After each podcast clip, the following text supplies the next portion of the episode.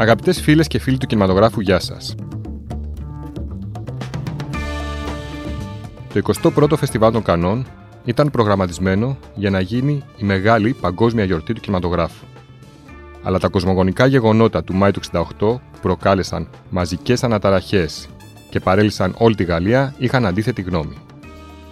Τα 74 χρόνια ζωής του διασημότερου κινηματογραφικού φεστιβάλ του πλανήτη, μόνο μια φορά δεν ολοκληρώθηκε η διοργάνωση και δεν απονεμήθηκαν βραβεία. Η 21η διοργάνωση, που ξεκίνησε κανονικά στις 10 Μαου 1968, αλλά δεν ολοκληρώθηκε ποτέ στην προγραμματισμένη ημερομηνία της, στις 24 του μήνα, όπου και θα γινόταν στο παλέ της Κρουαζέτ η τελετή λήξης με την καθιερωμένη απονομή των βραβείων στους νικητές. Στις 18 Μαου 1968, οργισμένοι επώνυμοι κινηματογραφιστές, σαν τους Μίλος Φόρμαν, που ήταν υποψήφιος τότε για το Χρυσό Φοίνικα με το Φωτιά Πυροσβέστε, το Φρανσουά Τριφό, το Ζαν-Λικ Γκοντάρ, το Κλοντ Σαμπρόλ, ορμάνε στη σκηνή του Παλέ που ετοιμάζεται να προβάλλει τη ταινία Peppermint Frappé του Κάρλος Σάουρα και μαζί με τον ίδιο το σκηνοθέτη απαιτούν να μην προβληθεί η ταινία του. Ο λόγος φυσικά είχε να κάνει με το Μάη του 68, την κορύφωση των ταραχών σε όλη τη Γαλλία, που ξεκίνησαν με την εξέγερση μαθητών και φοιτητών πριν να ακολουθήσουν στην πλειοψηφία τους τα εργατικά συνδικάτα παρά την αμήχανη, αν όχι αντίθετη ως προς τις κινητοποιήσεις αυτές, στάση της ηγεσίας του Κομμουνιστικού Κόμματος, εκφράζοντας με αυτόν τον τρόπο τις αντιρρήσεις τους για την πολιτική της συντηρητικής κυβέρνησης του Ντεγκόλ. Η παλαϊκή λαϊκή εξέγερση, που ήταν υπεράνω φιλετικών, ταξικών και κοινωνικών διαχωρισμών, σάρωσε όλη τη Γαλλία, βάζοντάς την στο πάγο, καθώς γενικές απεργίες είχαν παραλύσει σχεδόν τα πάντα. Οι συγκοινωνίες δεν λειτουργούσαν, μπενζίνες δίνονταν μόνο με κουπόνια και η αστυνομία είχε αναλάβει να επαναφέρει τη τάξη στους δρόμους με συνεχείς ελέγχους στους οποίους η κατάχρηση εξουσίας ήταν ολοφάνερη. Ο δυναμικός και ανερχόμενος γαλλικός κινηματογράφος με το νέο κύμα και τους σκληροπυρηνικούς εκφραστές του που απειλούσε να γίνει τσουνάμι για το παλιό καθεστώς, φυσικά δεν μένει ουδέτερος. Τα πρώτα σημάδια αντίδρασης μάλιστα είχαν φανεί αρκετά νωρίτερα. Τον Φλεβάρι, ανήμερα του Αγίου Βαλεντίνου, χιλιάδες διαδηλωτέ, μεταξύ 3 και 3.500 σύμφωνα με υπολογισμούς της αστυνομίας, συγκεντρώθηκαν στο Τροκαντερό για να διαμαρτυρηθούν για την καρατόμηση του Ανρέι Λαγκλουά, του θρηλυκού εμπνευστή της Cinematheque, από τον Υπουργό Πολιτισμού Αντρέ Μαλρό.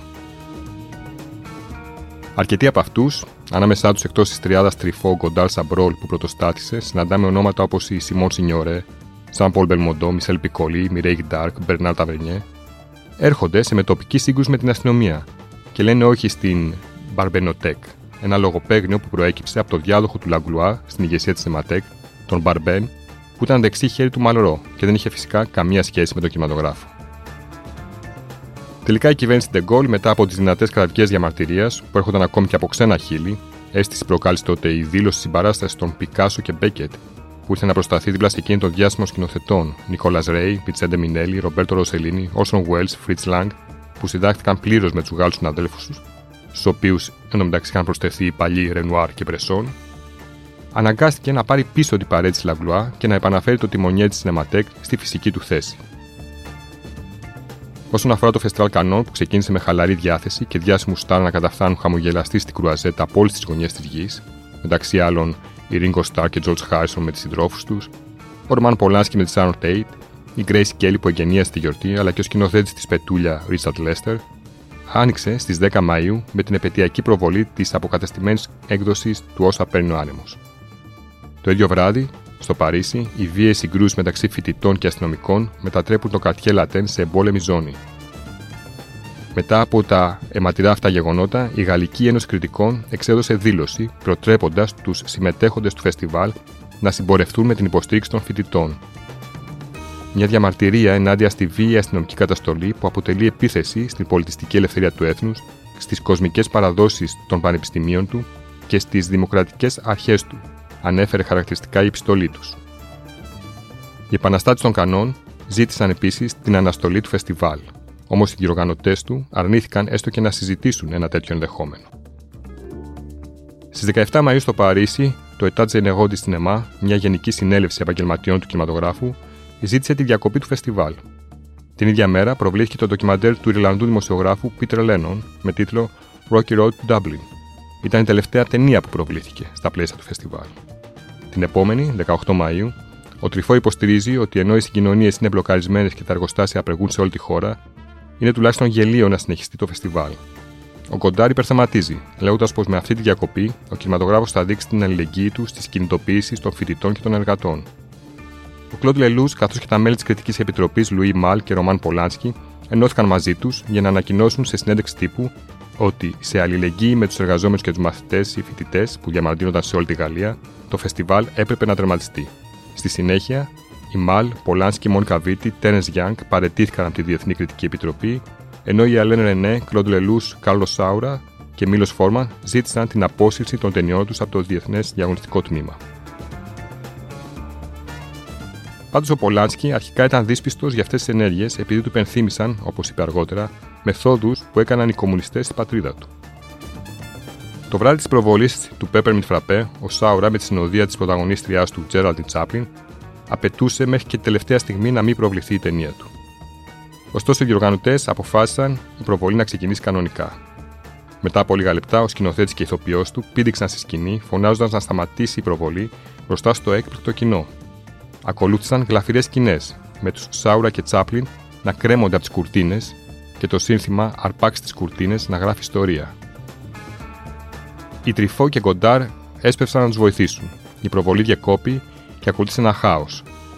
Στη συνέχεια ξεκίνησε μια έντονη συζήτηση και καυγάζει με το κοινό που ήθελε να την παρακολουθήσει, εκεί όπου ένας οργισμένος θεατής έδωσε μια δυνατή μπουνιά στο τρυφό, ενώ έσπασαν τα γυαλιά του Κοντάρ. Ω τιμωρία για όλες τις ενέργειές του, ο Τρυφό κηρύχθηκε αργότερα ανεπιθύμητο πρόσωπο για το φεστιβάλ, σύμφωνα με τον πρόεδρο Ρομπέρ Φαύρ Λεμπρέ. Την επόμενη μέρα, 19 Μαου, το διοικητικό συμβούλιο του ψήφισε ομόφωνα την ακύρωση του 21ου φεστιβάλ χωρίς να απονείμει κανένα βραβείο. Τελικά, από τις 28 ταινίες που επιλέχθηκαν για να διαγωνιστούν για το Χρυσό Φίνικα, προορίστηκαν μόλις οι 11. Ο σκηνοθέτης Ολιβιέ Ασαγιάς, που θεωρεί τα γεγονότα εκείνα ως κορυφαίο επαναστατικό γεγονός για την Ευρώπη του 20ου αιώνα, έχει πει ότι ο Μάης του 68 άλλαξε τα πάντα στη γαλλική κοινωνία. Είναι από τα γεγονότα που καθορίζουν μια γενιά, θα πει. Είναι η αίσθηση ότι οι αξίες της κοινωνίας μας είναι εύθραυστες και ελάχιστα δεδομένες, αφού όλα είναι ρευστά. Η ισχυρή αναρχική βάση του αμφισβήτησε τα θεμέλια του κόσμου που ζούμε.